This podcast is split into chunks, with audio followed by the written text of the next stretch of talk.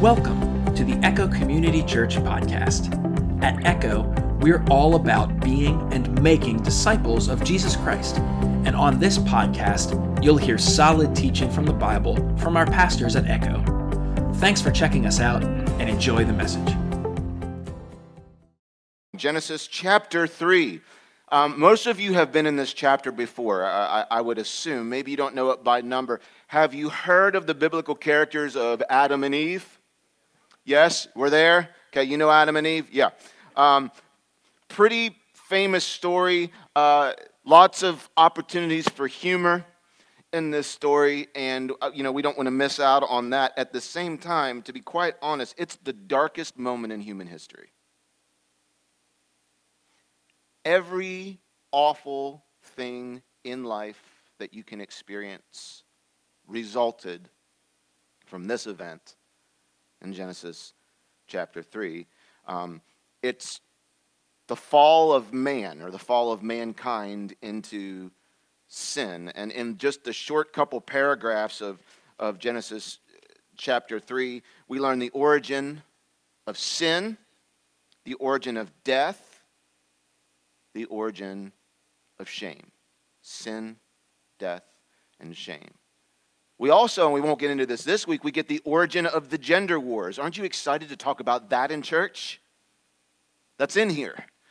Um, we'll look at this chapter in two different parts. This week, I just want to look at the origin of sin. Origin is from where we, or the word original comes from the word origin in Genesis is our origin story, the origin of creation, the origin of man, the origin of identity, the origin of sexuality, the origin of marriage. Now we get the origin of sin and the origin of gender wars, and all those things are packed in here in Genesis chapter 3. So um, if you have your Bibles, and I hope that you do, turn them on or turn over to Genesis uh, chapter 3. This week we're going to study verses 1 through 13. I will forewarn you, um, there's going to be some overlap between this week and next week because the two things I want to look at this week is where did sin come from? How did it get here? And is there anything we can learn about it?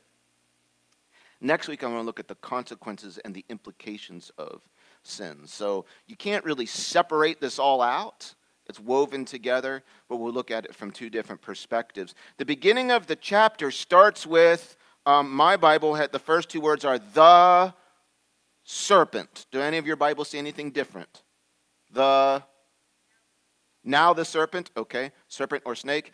Um, I wish I had time to unpack this to my heart's content today, but there you could spend a whole morning nerding out, and sometimes I have done this in my life, on who was the serpent, where did he come from, and why was he allowed to get into the garden. Have you ever wondered any of those things? Because what we have here is literally an upright, walking, talking serpent.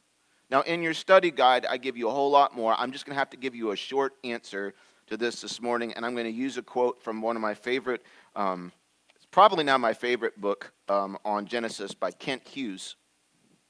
Um, it's not an inexpensive book. I have the Kindle version, but it's not. So if you read, like, oh, I'm going to go get it. Like, I just bought it for somebody. It was like 50 bucks on Amazon. I don't know why. Some of you have those discount bookstores that you can get these books for like $3. That might be the way to go. But here's his quote The surprise here is that the initiator of the dialogue is a talking snake. And more, it's not a bad snake because everything that God created, he called good neither is it a good snake gone bad. Sin had made no entrance into the world at this point. Its description as crafty or shrewd does not imply evil. This is a snake, a naturally shrewd creature under the control of Satan and a natural tool. The New Testament identifies the serpent as the devil, referring back to the scene in paradise. In fact, to know who or what, we never see a revelation in Genesis 3 where Moses tells us the serpent was under the control of Satan or the serpent was Satan. In fact, you have to flip to almost the very end of the book, Revelation chapter 12 and Revelation chapter 20, where the Bible itself does a great job of being its own commentary on itself. John writes in Revelation chapter 12 about and I'll read it to you, chapter 12, verse 9. This great dragon, the ancient serpent called the devil or Satan, The one deceiving the whole world was thrown down to earth with all his angels. And then in Revelation 20, verse 2, he seized the dragon, that old serpent, who is the devil, Satan, and bound him in chains for a thousand years. So the Bible gives us the, uh, the interpretation of who or what the serpent was. It was, it was Satan. It was a whether it was Satan himself, whether it was a serpent under the control of Satan. You can dig through all that on your own time this week, and you can use your study guide. But for this morning, I want you to understand that this is, um, this is a satanic controlled serpent that is going to engage Eve and Adam in a conversation. So let's read. The serpent was the shrewdest of all the wild animals the Lord God had made. Not evil, just shrewd. In fact, doesn't Jesus speak highly of the quality of shrewdness in one of his parables? One of you know, right? The parable of the sh- shrewd. You're going to make me work really hard today, aren't you? I'm going to give it to you. parable of the shrewd manager. All right, here we go. Let's wake up. Let's go. Here we go. One day he asked the woman, who's he ask? Why doesn't he ask Adam? We'll talk about it later. Did God really say? Did God really say? First question in the whole Bible. Did God really say, You must not eat the fruit from any of the trees in the garden? The woman replies, Of course we may eat fruit from the trees in the garden. It's only the fruit from the tree in the middle of the garden that we're not allowed to eat. Which tree? Yeah, it's the tree in the middle of the garden, but the tree had a name. What was the name? The tree of the knowledge of good and evil. How come she didn't even know the name? It already demonstrates she has a not fully formed understanding of what God originally said to her husband before she was made. And how he related to her was either incomplete or inaccurate. You must not eat it, she says, or even touch it. If you do, you will die. serpent, now seeing that his initial suspicion that she was vulnerable due to a spiritually passive husband and a misunderstanding of what God had already said, says, You won't die. The serpent replied to the woman, God knows that your eyes will be opened as soon as you eat it, which was true. And you will be like God, knowing both good and evil. That's all the serpent says. Asks one question, makes two statements. And that's all it took for a vulnerable human being to be convinced. The woman was convinced. She saw that the tree was beautiful and its fruit looked delicious, and she wanted the wisdom it would give her. Lust of the eyes, lust of the flesh. First John. So she took some of the fruit. Never says apple, just so we're clear here says some of the fruit. So you can eat apples with clear conscience. It's going to be all right, okay? You can't get to this tree anymore anyway. Um, then she gave some to her husband. Most important four words I want you to see that you should never forget who was with her. And if you go back and you want to do your work on your Hebrew language here, every time that the serpent says you, he's using it in the plural, meaning you, Eve, and your husband, who's with you, who's being predictably quiet here.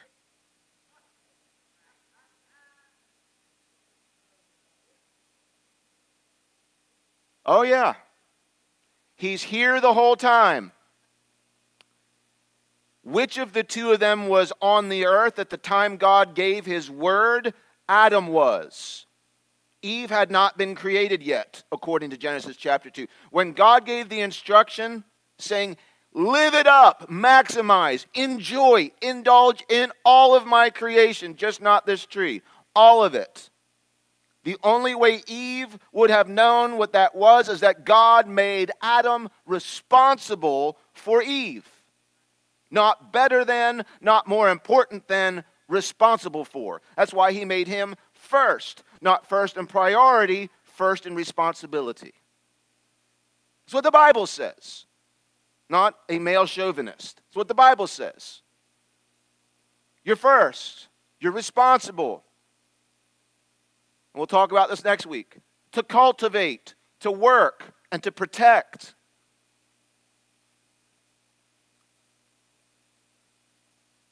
Right. To cultivate, to be responsible for, to protect. And this is the first of his many failures in this passage. She gave some to her husband who was with her, and he ate it too. At no point did the serpent force an apple into the gullet of Adam nor Eve. At no point. There was a temptation, but then there was a free choice from Eve and from Adam to take and to eat of their own choosing. Verse 7 At that moment, their eyes were opened just like God said and just like the serpent said. Your eyes will be opened. And suddenly they felt shame. They had never felt that feeling before. I don't know if you've ever felt shame. It's like the worst. And the worst kind of shame is when you know that you know that you know that you have sinned. Not just messed up, not just made a mistake, not just had a slip up. You've sinned against God. You sinned against yourself. You sinned against someone else, and you know it. And all of a sudden, things that you weren't even aware of before, your eyes are open. Now they knew not only good, they knew evil. And God tried to keep them from that because humans don't have the bandwidth to process the depth of the evil we're capable of. And they felt shame. And now all of a sudden, they noticed their nakedness. Now, now here's the truth. They've been naked all, all since the beginning, running around with nothing on. There's a whole bunch of different theories as to why they didn't notice it or notice that it was wrong or they felt no shame. I'll have to leave that to your notes to dig into some of that stuff. But all of a sudden, and so they make a very laughable, feeble attempt to cover up their nakedness. They sew fig leaves together. Now, what you need to know about fig leaves is that they're sharp and itchy. I'll just leave that there. When the cool evening breezes were blowing in the cool of the day, I want you to watch God's response. What did he say would happen if they ate? Back to Genesis 2. What did he say would happen if they ate from that tree? They would surely or certainly die. Now, are they still alive at this point? Yeah. Ooh, that's a good answer. Say it again. They are physically alive at this point, but they are spiritually dead. But they're physically alive. Did God owe them to stay alive physically here? Every moment that, if He kills them at this point, He's eternally separated from them, but He's going to give them an opportunity to repent. Do you see the grace already? You see, you see the grace already here? Yeah. When the cool evening breezes were blowing, the man and his wife heard the Lord walking about in the garden. So they hid from the. Now, this is. It was. It, we get the we get the Lord God terminology from this is the personal phrase. The enemy wouldn't use this phrase. If you go back, he never calls God the Lord God, the personal God. He calls him Elohim. And he got Eve to start using his word which isn't wrong, but it robs. You see, the enemy doesn't care if you talk about the things of God. It bothers him if you know God personally. And he doesn't want you to see God personally. He just wants to see him as a distant, repressive, strict, scare tactic God who just wants to show you everything that you can have and then tell you you can't have it. That's what he wants Eve to think. That God's just holding you back from some level of potential and pleasure and happiness to just keep you down here. And she bought into it because she was vulnerable. She was vulnerable. So they hid from the Lord among the trees. Interesting verse. Then the Lord God called to, now this is important. Who does God call to? The man. He doesn't say, Eve, where are you? He says, Adam, where are you? Now, this is an omniscient, meaning he knows everything, omnipresent, which means he is everywhere, God. He knew exactly where Adam was. This was not a question of location. This was a question of position. This is a this is a, okay, I got you. I got you. Thank you. This is a question of position. Where are you? Are you in the position of protecting? Are you in the position of leading? Are you in the position of cultivating? Where are you? Where are you? He knew where he was, but he's giving Adam an opportunity to participate in his recovery and redemption, to confess. He's trying to draw him out when he could have driven him out of hiding.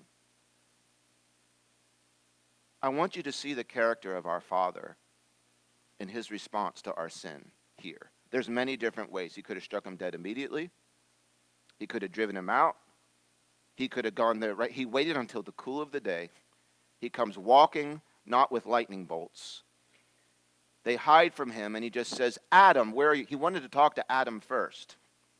Well, Adam wasn't the one who ate first, it was Eve. Well, the Bible doesn't quite break down the response. They were both responsible for their sin, but the Bible holds Adam responsible for an additional egregious lack of leadership in his house. They both suffered the consequences, but the Bible puts Adam squarely in the middle of the main culprit here.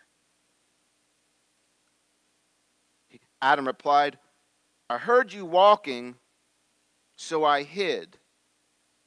I was afraid because I was naked. So the first thing out of Adam's mouth is not I'm I've sinned. It's I've got some feelings.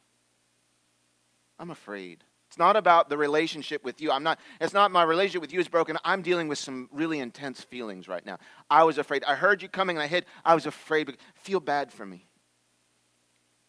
Lord asked another great question. Who told you you were naked? You've been naked from day 1. Who told you you were naked? He's giving him another opportunity to start thinking through what happened and confess to the Lord and take some. He's, look, Adam has taken no responsibility for his family. He failed in protecting Eve and her vulnerability.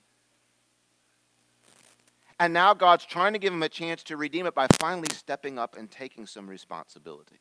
So here's the response who told you were naked? And then he asked him a second question Have you eaten from the tree whose fruit I command you not to eat? He cuts right to the chase. The man replied, It was the woman. Watch this. Not just any woman. Watch what he does here. The woman you gave me. Man, has the tide turned from Genesis 2. At last, woman, flesh of my flesh, bone of my bone. And now, it was the woman that you gave me. You gave me her.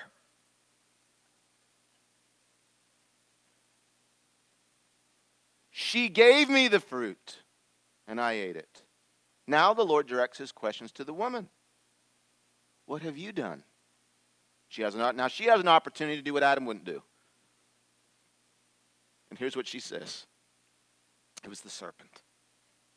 The serpent deceived me. That's why I ate it. So the man is listening to the woman. The woman was listening to the serpent, and no one was listening to God. So, what do we do with all this?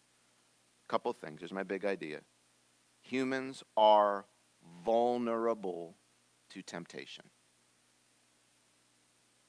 that can lead to a decision to sin. It can lead. It doesn't have to, but it can. Eve was vulnerable. Adam was vulnerable. Being vulnerable is not a sin, but being, being vulnerable to sin is part of the human condition now. Because it was then too. They were always vulnerable to sin, but just because you're vulnerable, your house is vulnerable to thieves. But that doesn't guarantee that you're going to suffer loss. You just need to be aware of your vulnerabilities and take proactive steps to protect yourself. All humans are vulnerable to, a, to temptation, which can lead to a decision to sin. But Christianity offers resources for resisting temptation, and resisting temptation leads to Christ likeness we see that represented in this story. So I want you to notice the first the craftiness of temptation. The craftiness of temptation. Um, why did the serpent start the conversation and bring his temptation against Eve instead of Adam? Now, we ultimately see here Satan wanted to get to Adam but his strategy wasn't to go directly to Adam. Satan sensed one of Adam's vulnerabilities was that I can get to him through his wife. I can get to him through his wife. He has a place in his heart for her that she has a lot of influence in what he thinks and what he does.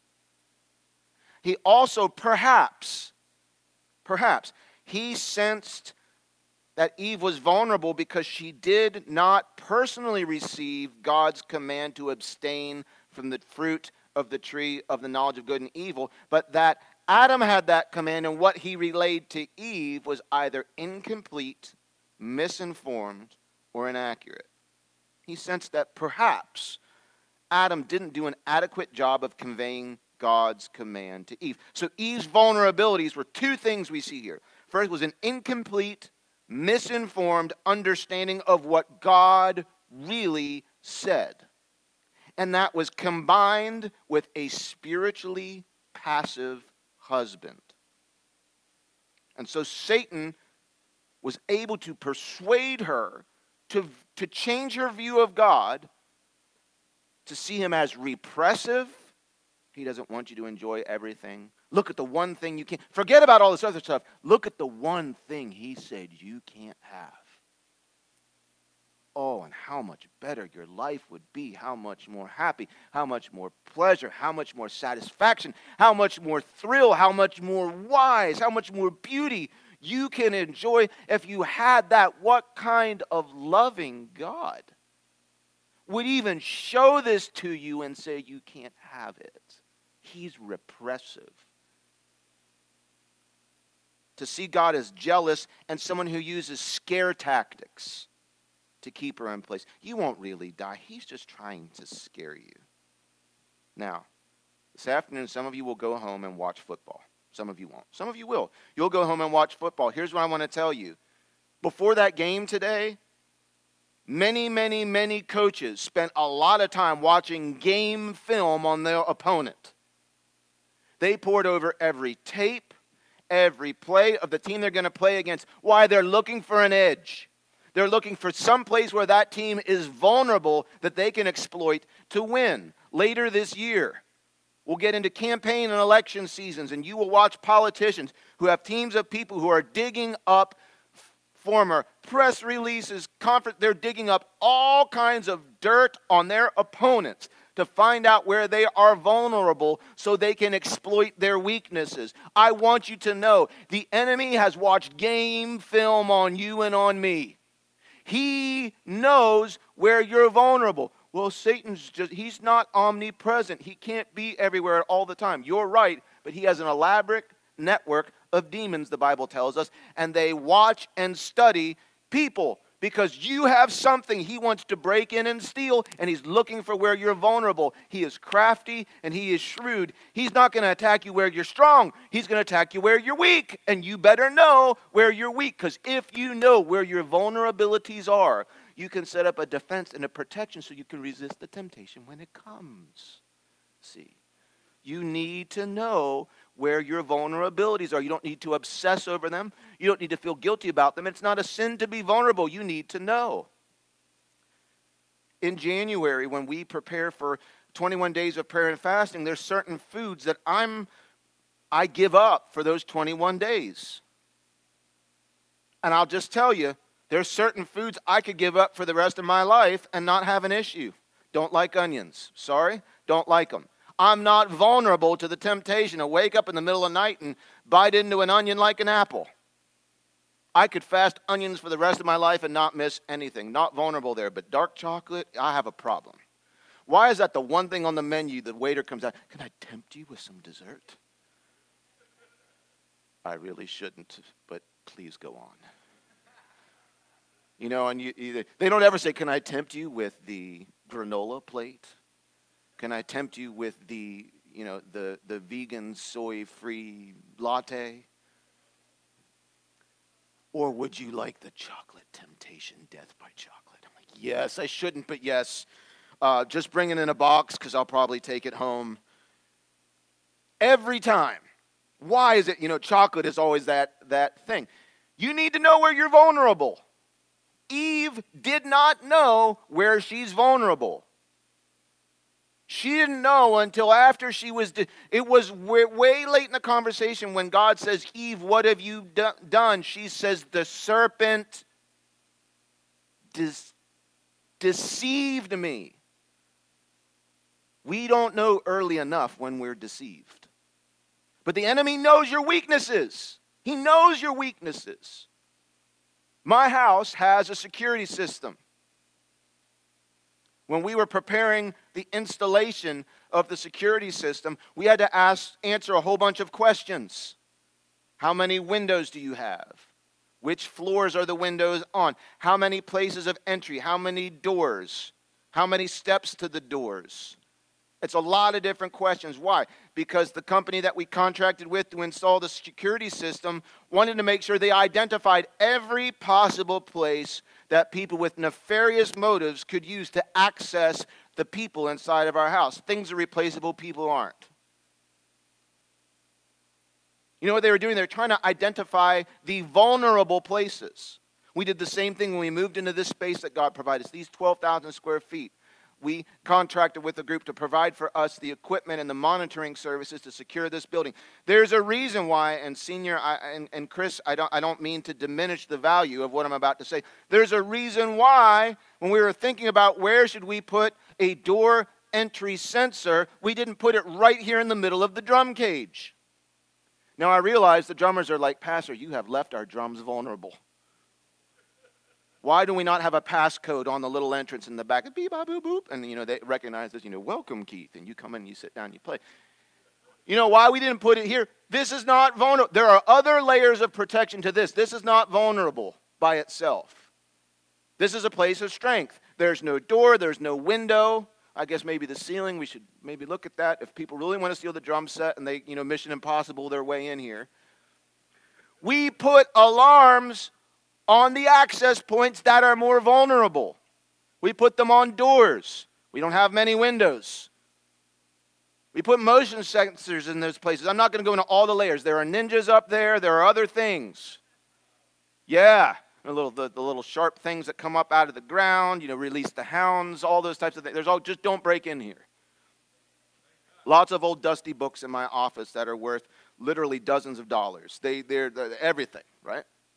Why do we do that? Because we know where we're most vulnerable. The enemy's not going to come after you at your place of strength. That's too much work. He'll just get you where you are vulnerable. Eve was vulnerable because she had a spiritually passive husband and she had a misinformed understanding of the word. And what's interesting in the story is that in front of her husband, Eve reveals one of her vulnerabilities, and he sees it. He hears her misquote God, and he stays silent. He stays silent. He could have at any point spoken up and say, uh, Eve, listen, that's not exactly what God said. Here's what he said Get out of here. We have no time for you today. But he didn't. She was vulnerable. Where are you vulnerable? Don't say it out loud. I don't, this is not crowd participation. You need to know. You need to know where your heart has an appetite to lean into. And you're vulnerable there. We have a very vibrant community, a recovery community here called Celebrate Recovery. They gather as a, as a group every Tuesday evening here at the church. And I know that what they're, how they're helping our community to overcome habits, hang-ups, all those different things. How, how, how hurts, habits, and hang-ups, how, how they're overcoming that. They're not suggesting to the people who might have a problem with, with gambling, they're not saying, listen, here's the way you break this. Go to the casino and just watch, but don't do anything. That's foolish. Why would you? That's not the test. They're saying there's a temptation there. And right now, you're vulnerable to that temptation. And it might not be wise for you to put yourself in that situation. You need to recognize where you're vulnerable. Is it material things? What are the what are the gates and the windows and the doors to you? What are the access points? Well, the Bible, you know, it's your ears, your eyes, some people, it's, you know, if I smell chocolate while I'm on a fast, all these different things. What you say, there might be, you might know I am vulnerable to getting into gossip. So there might be some people you know that they like to share the same hobby. I wouldn't suggest you to have more conversations with them on these topics. If there's a problem with lust, where are you vulnerable? Is it through what you watch? Is it through? I'm not talking about the things that you have to process out on a normal day. I'm talking about what choices you have. You need to know where are you vulnerable. So the first thing Satan does in, in, this temptation is he exploits her vulnerability. First thing he does is he undermines God's word. The serpent's first attack comes against what God says. Did God really say if he could make Eve confused about what God said? Or have just a little bit of doubt or a little bit of uncertainty about what she thinks God said, then his battle was partially won. What Satan did was he took God's command from Genesis chapter 2. Let me read it to you just so we have it refreshed in our memory. Um, verse 16, 216. The Lord God warned Adam, You may freely eat the fruit of every tree in the garden except the tree of the knowledge of good and evil. If you eat its true fruit, you're sure to die. What Satan did is he took God's positive command and he reframed it negatively and restrictively. We miss out. In fact, even as you're reading it, you probably, where do your eyes go in that? Oh, he says, no, he says, stay away from that tree. And what we miss is eat of everything, live it up, maximize. There's so much in this world God wants you to enjoy and do. Christianity is not a life of, of restriction. It is living within the boundaries of God. Enjoy it all, except this. We have this view that God's one who, you know, He takes you in. You remember Toys R Us when that used to be a thing? Right? Oh, I did not like going to Toys R Us because it was just a whole day full of no's. Right? It'd be better not to go. My boys do the same thing. It's like, listen, if I have to make a target run on the rare occasion, I'm in and out. I'm, it's a seek and kill and destroy and take home mission. It is not wander around and spontaneously decide. And sometimes the boys have to come along, and I dread those times. Because, Dad, can I have a no? Can we just look? And I want to be like, no, you may not just look. Because when you just look, you're going to try me again and it's going to be this standoff thing. Can I just can I just hold it?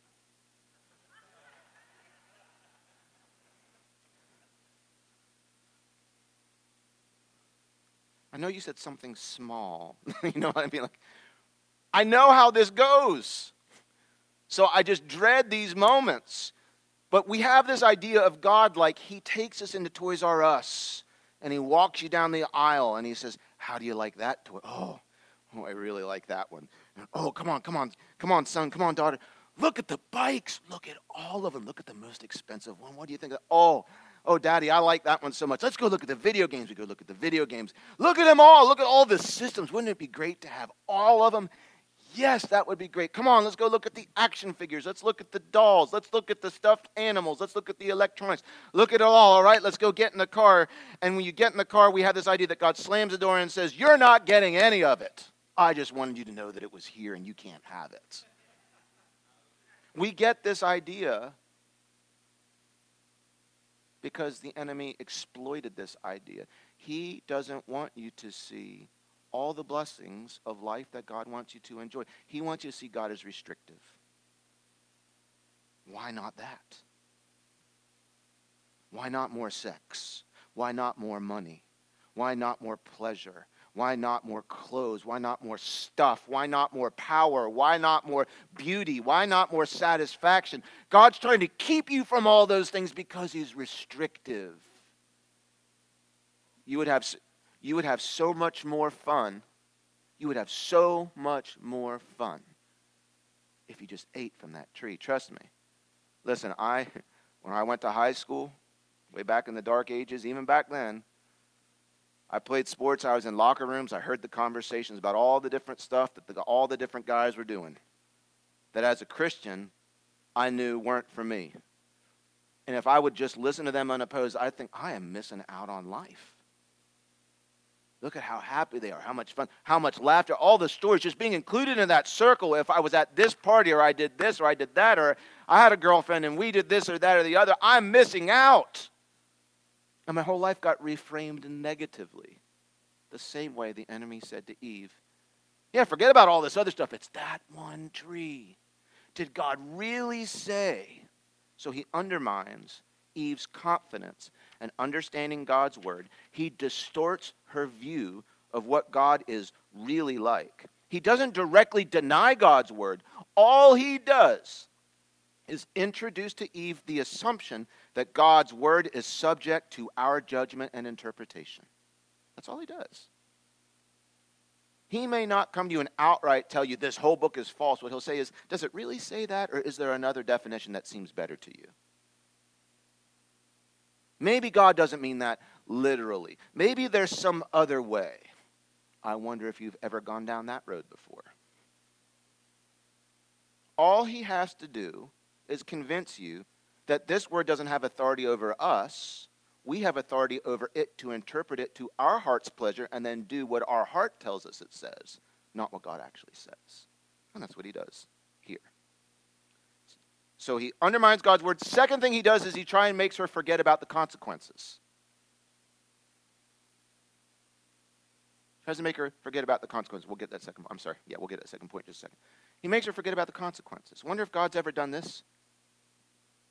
You're on the fence about something you gave in because in that moment you're not thinking about the consequences. You're just thinking about what it offers you in, the, in, in that time. Did God really say? And then his second one is he, he says, You won't die. Don't think about the death part. He lied to you. Your eyes will be open. He, he tries to make Eve forget about the goodness of God by you know, basically suggesting he lied to her. The badness of sin, he's saying, it's not bad for you, it's actually good for you. This tree's not bad. Your eyes will be opened. You'll be wiser. You'll, you'll be just like God. And that's what he doesn't want. He wants to, God's acting like he is God alone. And that people in 2023 are going to sing worship songs about that. All that's going to happen is you're not going to die. Your eyes are going to be opened, you're going to be wiser, and you're going to have more knowledge. You're going to be just like God in that respect. And he ultimately convinces them that the sin is a good thing, that a bad God doesn't want them to have. That's the allure of sin.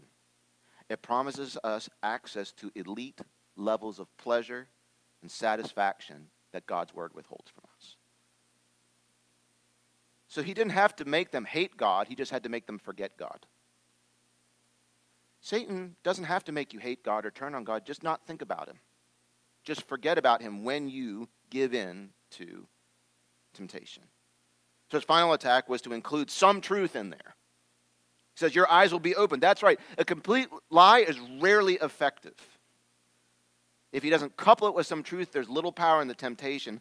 But he tacked on that when they ate of the fruit, they'd be like God. So that's what he does. He, undermine, he convinces her to not be confident in the word of God. He exploits that she has an immature understanding of God's word and that she has a spiritually the people in her circle that are supposed to protect her in her immaturity failed and he kind of knew that that would happen then he recasts what god said in a negative light convinces her to not think about the consequences it's not really a bad thing it's really a good thing I've, people i've heard people who take all kinds of unethical financial shortcuts in life don't report things on their taxes that they should report because in their mind they say it's a way to get ahead. Well, nobody knows. I wasn't issued any paperwork. I nobody can really track it back through. Maybe this is God's way of blessing me. Don't take that fruit. Pastor, are you are you excited about taxes? Who's excited about taxes? I don't get excited about them. But it's part of what's proper and legally required to live in this country. You got to pay your taxes. I want to pay exactly what I owe, not more, not less. And I know I wasn't expecting applause or standing ovation on that. But sometimes you have to make this relatable because you can't relate to eating fruit from a tree. But you can relate to saying, maybe here's an opportunity for me to get ahead financially. You'll bring the receipt, hey, you'll bring the receipt back when they charge you too much. Do you take it back when they charge you too little? You get the receipt for lunch and it's missing four drinks. You pay and get out of there and say God's blessing. They charge you for four drinks you didn't have. You go up and you say, This is a temptation from the devil.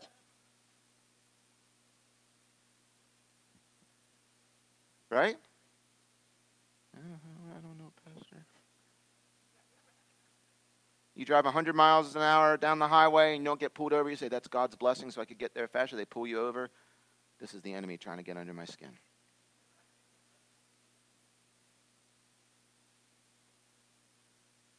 We're not any different from our parents.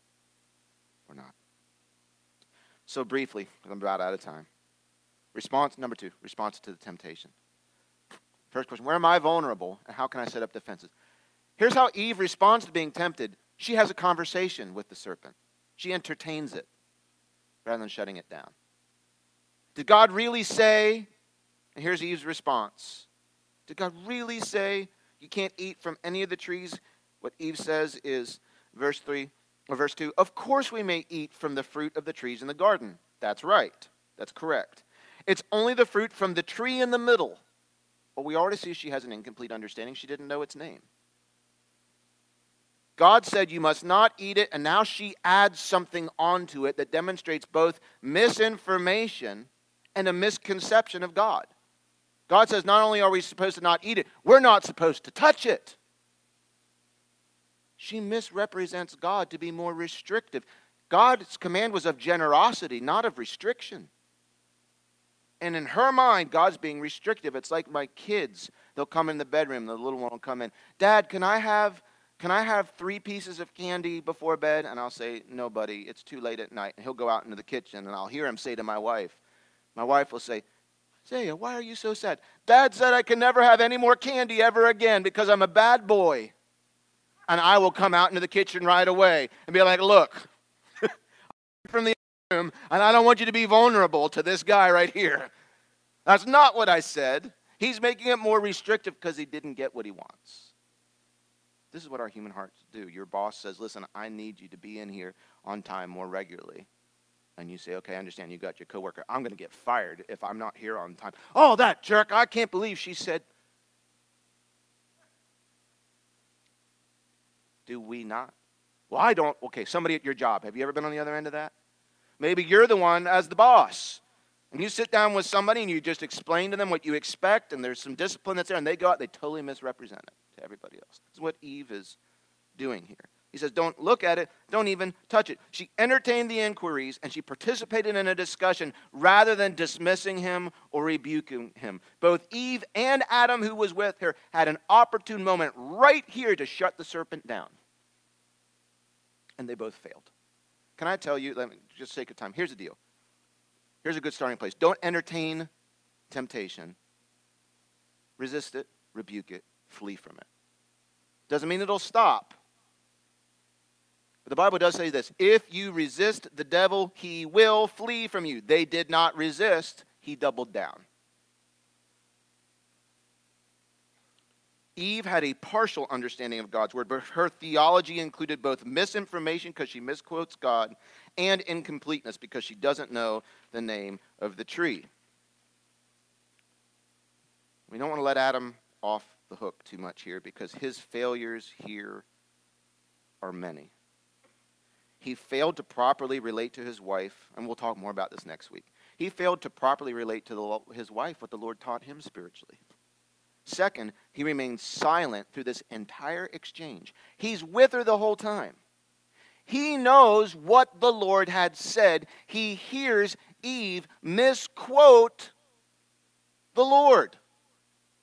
She confesses, and whether it's in her, her mind she's misquoting or she's accurately quoting what Adam has misquoted. You follow me there? Follow me?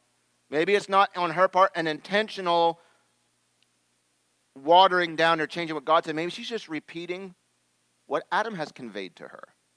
You're saying, oh, well, if Adam conveyed that to her, she's still responsible, but he's even more responsible. Yes, and thus says the Bible. The Bible doesn't say through Eve we all sin, it says through Adam, even though they both sinned. Okay? His absentee spiritual leadership left his wife vulnerable to temptation. Ultimately and knowingly, they both took the fruit and ate. But what the Bible says, and I'll read the verse here to you in just a second, what the Bible says is that Eve sinned because she was deceived. Adam sinned intentionally with eyes wide open. She was deceived, so she ate. Adam was not deceived, and he ate. Both are sins one, the Bible says this one was even more egregious. So are all sins equal? Yes, they're all sin, all sins are equal in this sense that every single sin requires a death sentence. They're all equal. But not all, and in that sense, their spiritual consequences are the same. But there are other consequences where the sins aren't equal. And that's the consequence that they have here on earth. Sometimes sins are in private against yourself, it needs to be repented from, but it doesn't cause civilian de- casualties. Adam's sin impacted all of us. Big one. He took the fruit and ate. That's how they responded to temptation. They didn't entertain it, they shut it down. You know, when we, I don't have time for that story. We'll leave that here. Number three, the decision to sin. So you need to know where you're vulnerable. You need to decide when I'm tempted, do I entertain it? Do I wrestle with it? Do I lean in? Do I get as close as I can to it to try to get the most pleasure out of this and then pull away? Or do I just shut it down right away? Even last night, and I've told these stories before, and, and so many of you just laughed at me and thought so much less of me, but I recognize this happened last night. I, I, uh, I sold something on eBay, and I had to go downstairs. I'm getting ready to pack. It was old chainsaw chain. Just don't judge me. Bought it for a dollar, sold it for 35 bucks. I was so happy. Um, you know, big, huge wealth. I'm going to retire next week on, on that one chain. Um, and the guy said, Hey, can you just please make sure it's packed carefully? Because the box is more valuable than the chain. It's an old box from the 40s. And he's like, I, I collect the boxes. I could care less about the chain. I said, Absolutely. I'll bubble wrap it, shrink wrap it, put it in a box. Well, I get downstairs, and all I have at this point are huge boxes, and I have hundreds of them. Well, they're, they're, I have a lot of them.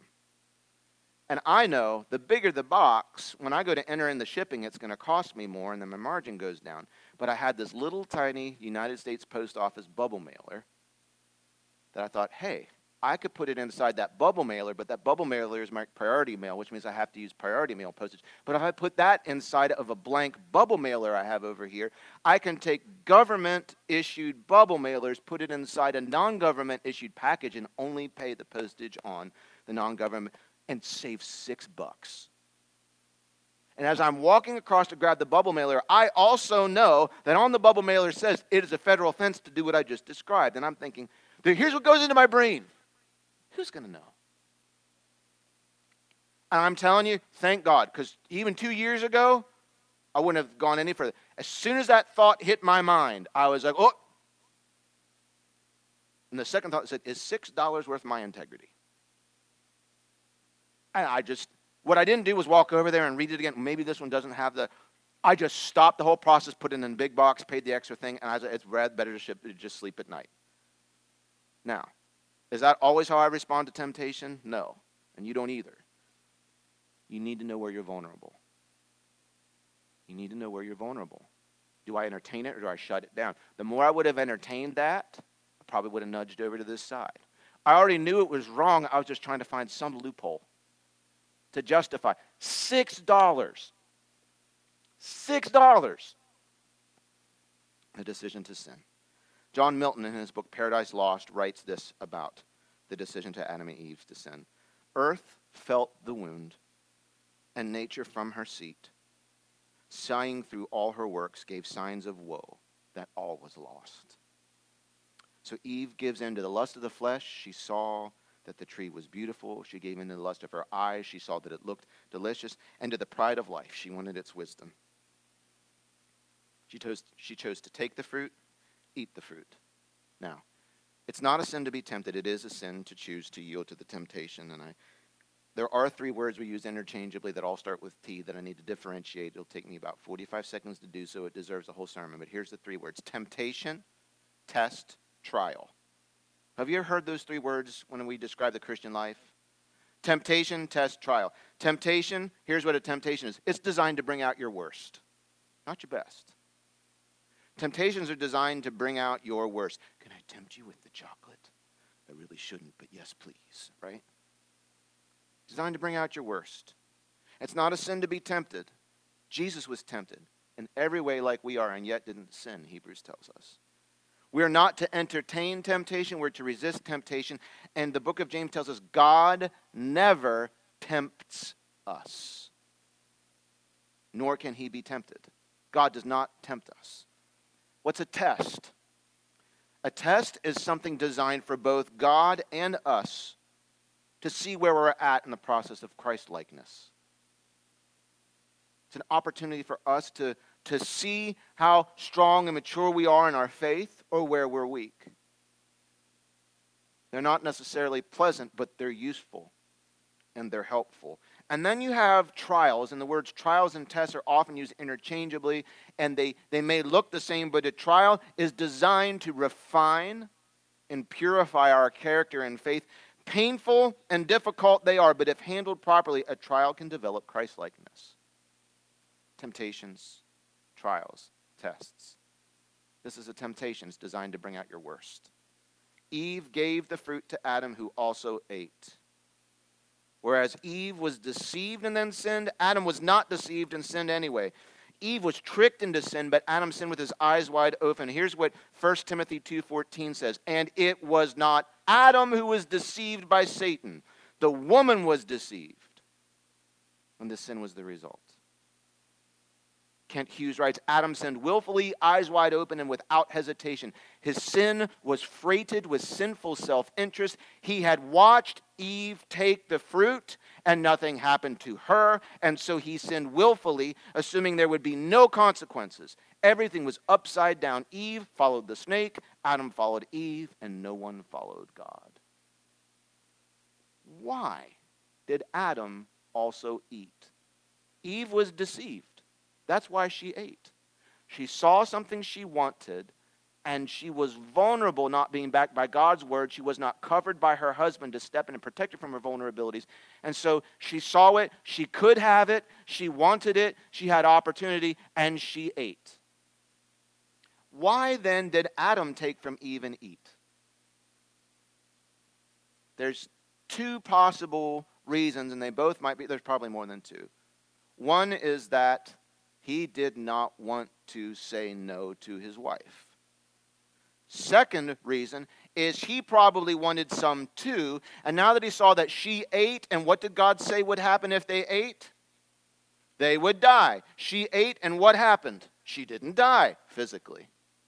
And so he says, hmm, she ate, nothing happened. Maybe I can eat too, and nothing will happen. So, why does the Bible judge Adam more harshly? And for the final quote here, I'll turn to Kent Hughes. Her husband's transgression of God's word had greater culpability because one, God's word had been given directly to him before Eve's creation. Two, he was present with Eve during her transgression, as evidenced by Satan's consistent address of Eve with the plural of the word you. And three, Adam, in self serving passivity, allowed his wife to partake while he looked on. Then, seeing that she did not die, he partook. Adam was not fooled, as was Eve. His rebellion was an informed, eyes wide open, self serving rejection of what God and His Word, of, of, self, of God and His Word, unspeakable rebellion. And what happened? Shame. They both knew they were naked, their eyes were opened, and the world didn't look better, the world looked worse. The world looked worse. The way they saw themselves, the way they saw God, and the way they saw their whole world had changed as a result of their sin. First instinct cover their nakedness and hide, and yet they knew their coverings were ineffective from an all seeing God. That's why they hid. That's why they hid. What Satan had told them was true, but it was only half true. They didn't die that day as they supposed they might. Adam lived another 930 years with that shame. Yet they did eventually die. What died presently was that their constant communion with God underwent death. I can't go deep into point number four today. This is where we'll pick up next week. How does God respond to his children's sin? Worship team, why don't you come? I drew this out a little bit at the beginning. There's a lot of different ways God could have responded. How does God respond to us when we sin? And maybe that response in some ways varies case to case and time to time. They were vulnerable. They didn't protect their vulnerabilities. They entertained temptation. They gave in to temptation. They each chose to sin. Eve sinned because she,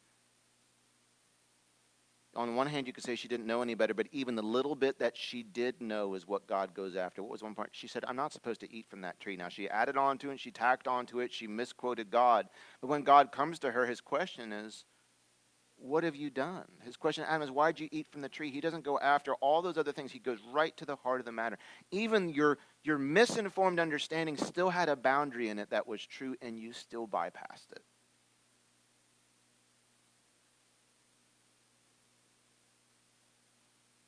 God comes to Adam and Eve, and he, Where are you?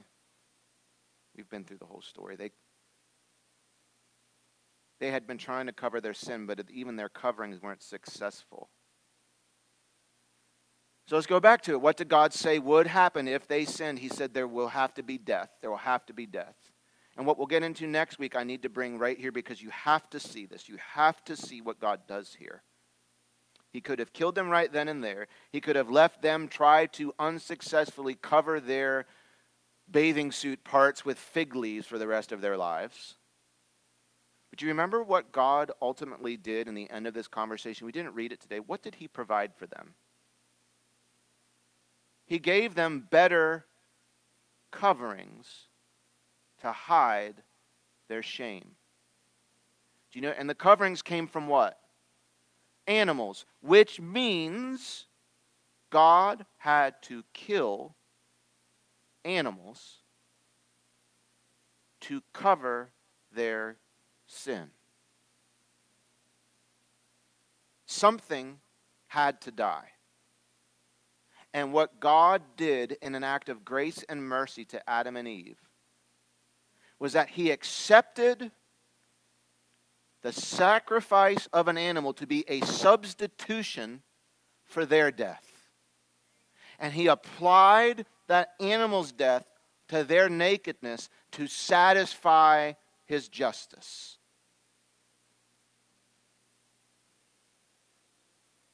Jesus Christ. You see, Genesis, all the way back in Genesis 3, the moment man fell, God initiated a plan to redeem us. As soon as that first bite from the fruit from Eve happened, there was still a chance for Adam. When that bite from Adam happened, the only two humans in the world severed spiritually their relationship from God. And what God could have done in that moment is wiped it all from history we would never would have even known. But instead, he chose a more difficult path, a self sacrificing path to say, I will redeem them. They're mine because I made them, but they'll be mine twice because I'll buy them back. Every time that we sin, it demands death. Every time. But what God has demonstrated is that He will accept a, a worthy substitute in exchange for our death. Jesus Christ, the perfect Lamb of God, lived the life we shouldn't have lived. We should have lived, and we haven't. He died the death we deserve to die so that we can find forgiveness for our sins. And when we ask God to forgive us, what actually happens is He takes Jesus' death on the cross and He receives that as a substitutionary atonement to pay the debt for our sins. You know what you and I need? We need a better covering for our nakedness than fig leaves. Because what you and I do to hide and to make ourselves feel good about the wrong that we've done, and we all know we've done wrong. We all know. We all know. We know we're not perfect. We know that we're broken. We know that there's a different kind of life, the, a different goodness about life that we can't achieve. We know that. The solution is not making your own fig leaf covering. The solution is Jesus Christ. It is salvation in Him. And if you know Jesus as your Savior, that's not permission to just go around and do whatever you want, knowing that His death atones. No, that's not how you treat somebody you love. The response to grace is not more sin, the response to grace is obedience, it's love. You don't get married and on your honeymoon night say to your spouse, How many times can I be unfaithful to you before you'll divorce me? That's not going to make the evening go well for you. Why do we say that to the Lord? I thank you that we're in covenant. And I know that you've said that you'll forgive me when I sin. So, how much sin can I really commit before the marriage is off? That's no kind of relationship. You respond to that kind of grace by clinging to that person. So, where are you vulnerable? What lies have you believed? What compromise has been made in your life? What do you need to confess to the Lord today? And where might He be ready to release His forgiveness to you? Let's learn from the failures of our past so that we can live more wisely in our today and our tomorrow. Can I pray over you this morning? Heavenly Father, we thank you that you provide for us resources to resist temptation. You give us an ever increasing awareness of the Bible you give us an ever increasing understanding of our vulnerabilities, and you've given us the power of the Holy Spirit to resist temptation when it comes by speaking truth into it, by fleeing, by putting up protection. You've also put us in communities of people. You've given us relationships who are supposed to look out for us and call us to account when they see us going down these trails. And so, Father, we thank you for these resources you've given us. I pray over my friends and family today, Lord, where we have sinned against you, I pray you shine the light on that today and draw us back into relationship with you, that we cannot repeat the mistakes of Adam, that we don't shift the blame, that we don't just cower and feel sorry for ourselves because of the shame that we're in, that we don't uh, make excuses or try and rationalize, that we just say, I am responsible. Please forgive me, for I have sinned. Lord, I pray that you will continue to wash and purify your church so that we can be an accurate representation of our Holy Father. And if holiness is your desire for us, and I believe it is, then you must do it. And we must cooperate and surrender. If you're here this morning and you don't have a relationship with God, and in this moment right now you are recognizing the distance between you, you feel the shame and the guilt and the distance between you and God, and you know that you have sinned against Him and that you deserve punishment and you are needing and wanting somebody to save you to forgive you and to lift you out of this place and to clothe you with righteousness, you're in the right space in the right moment. This is your time. All you have to do to be saved. The Bible says we are saved by God's grace through our faith in Jesus Christ. It's by grace alone, faith alone, in Jesus alone. So that simply means if you believe that you need to be saved, and you believe that Jesus can save you, and you believe that he will save you if you ask, and you acknowledge that he is the supreme Lord, that you do not eat, you don't eat from the tree so you can be just like him and sit as a co leader with God, that He is the Lord and we are His servants. He is supreme and we are not. That what He says comes first and, what, and how we live is in obedience to that. If that is the truth of your heart, that's what you've heard, that's what you believe, then all you have to do is confess what you believe to God in your own words. He will hear you, He will save you it can sound as simple as a prayer like this Jesus, I know I have sinned against you. I am sorry for my sins. I am responsible, and I'm coming to you. I confess to you that I've sinned, and I'm here to receive your forgiveness today through Jesus. Jesus, save me. Fill me. Change me. Make me like you because you're the Lord. I receive from you salvation today. In your name, I pray. Amen. We hope you enjoyed the Echo Community Church podcast. If you prayed that prayer at the end of the message and began following Jesus Christ today, we'd love to celebrate with you and give you some simple next steps to take as you begin your new life with Him. Just email us at info at echochurchmd.com to let us know. If you'd like more information about Echo Community Church, you can check out our Facebook page or our website, echochurchonline.com. Thanks so much for listening.